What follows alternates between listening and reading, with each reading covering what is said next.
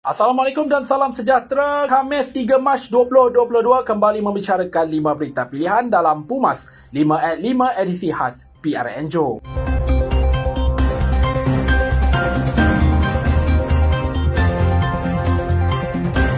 Pihak lawan Barisan Nasional masih belum memutuskan siapa calon menteri besar dari parti masing-masing sekiranya memenangi PRN Johor pada kali ini. Pengerusi Barisan Nasional Datuk Seri Dr. Ahmad Zaid Hamidi berkata, parti lawan hanya memberi alasan bahawa tumpuan dan fokus strategi parti-parti itu ialah untuk memenangi PRN Johor semata-mata. Beliau berkata parti-parti lawan tiada kepakatan dan tetap menggunakan formula yang sama seperti PRU ke-14 lalu iaitu menang dulu berebut kemudian. Dan formula yang sama juga digunakan sehingga menyebabkan Perdana Menteri ke-7 Tun Dr. Mahathir Mohamad lewat membentuk Kabinet Kerajaan 22 bulan. Mengulas lanjut Ahmad Zahid yang juga Presiden AMNO berkata orang Johor yang bijaksana pasti mengerti lawan BN sebenarnya ialah parti yang sukar mencapai kata sepakat untuk meletakkan siapa calon menteri besar sekaligus mengesahkan bahawa parti lawan tiada kestabilan dalam politik. Ujarnya lagi, keadaan yang mengabsahkan parti lawan bertanding pada PRN Johor itu menunjukkan tanpa perhitungan masa depan rakyat Johor dan parti lawan mahu kembali berkuasa semata-mata untuk menyekat kebangkitan BN. Ikhtiar Barisan Nasional Johor bukan janji kosong demi memenangi hati rakyat.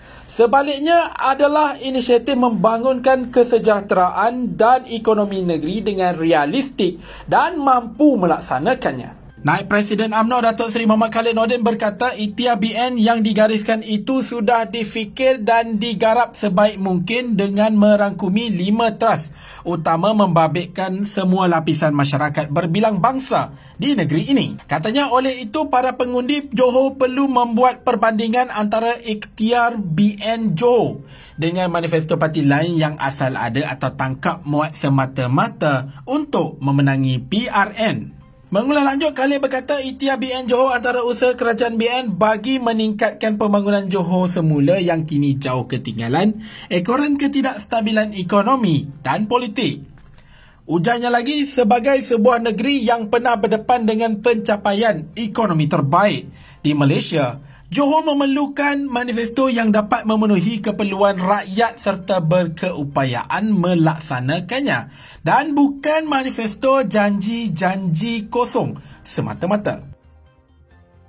Manifesto Ikhtiar Barisan Nasional Johor untuk kestabilan masa depan dilihat memenuhi keperluan segenap rakyat termasuk usaha untuk meningkatkan peranan wanita dalam bidang keusahawanan. Pengerusi wanita BN Datuk Seri Dr. Noaini Ahmad berkata penekanan kepada inisiatif keusahawanan yang diketengahkan BN dalam ikhtiar itu penting dan membuktikan komitmen kerajaan Johor yang baru sekiranya BN diberi mandat oleh rakyat pada 12 Mac ini. Dalam pada itu, Nora ini yang juga Ketua Wanita AMNO berkata parti tidak menghiraukan poster boy yang diketengahkan oleh parti lawan kerana BN. Secara konsisten mengekalkan pengurusi Badan Perhubungan AMNO Negeri Johor, Dat Dato' Insinyur Hasdi Muhammad sebagai Menteri Besar.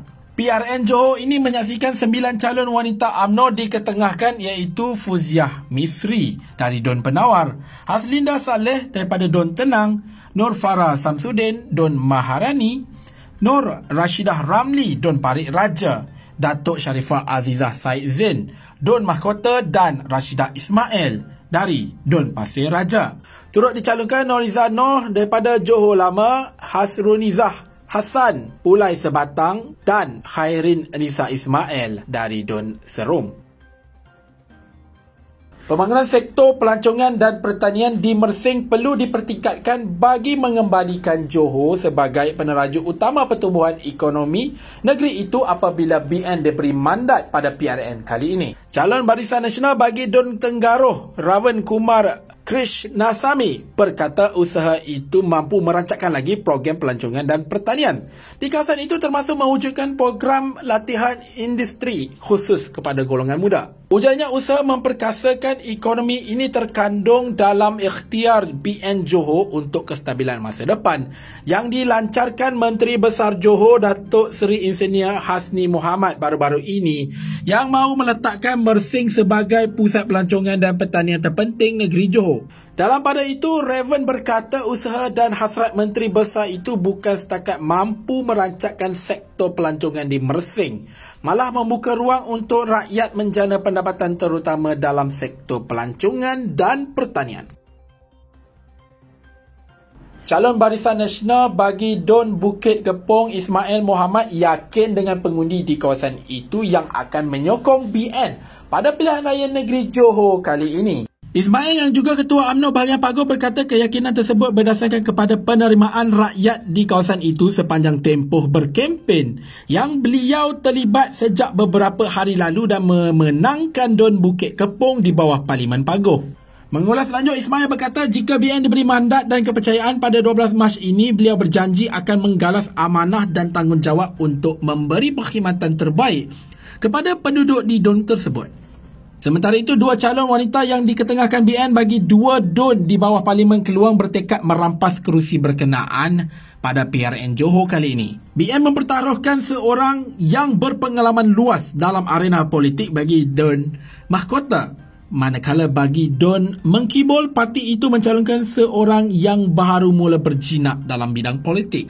Bekas Ketua Wanita UMNO Johor Datuk Sharifah Azizah Said Zain yang bertanding untuk Don Mahkota berkata sebagai anak jati keluang, beliau lebih mengetahui masalah-masalah yang dihadapi oleh masyarakat setempat.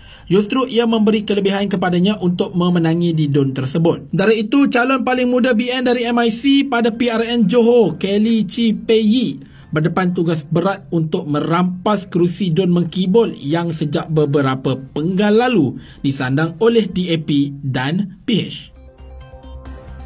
Sekian daripada saya Muhammad Syahrul Azlan. Jangan lupa temu janji kita setiap hari di edisi khas PRN Johor kali ini jam 5 petang 5 berita pilihan hanya di Pumas 5 at 5. Assalamualaikum dan salam keluarga Malaysia.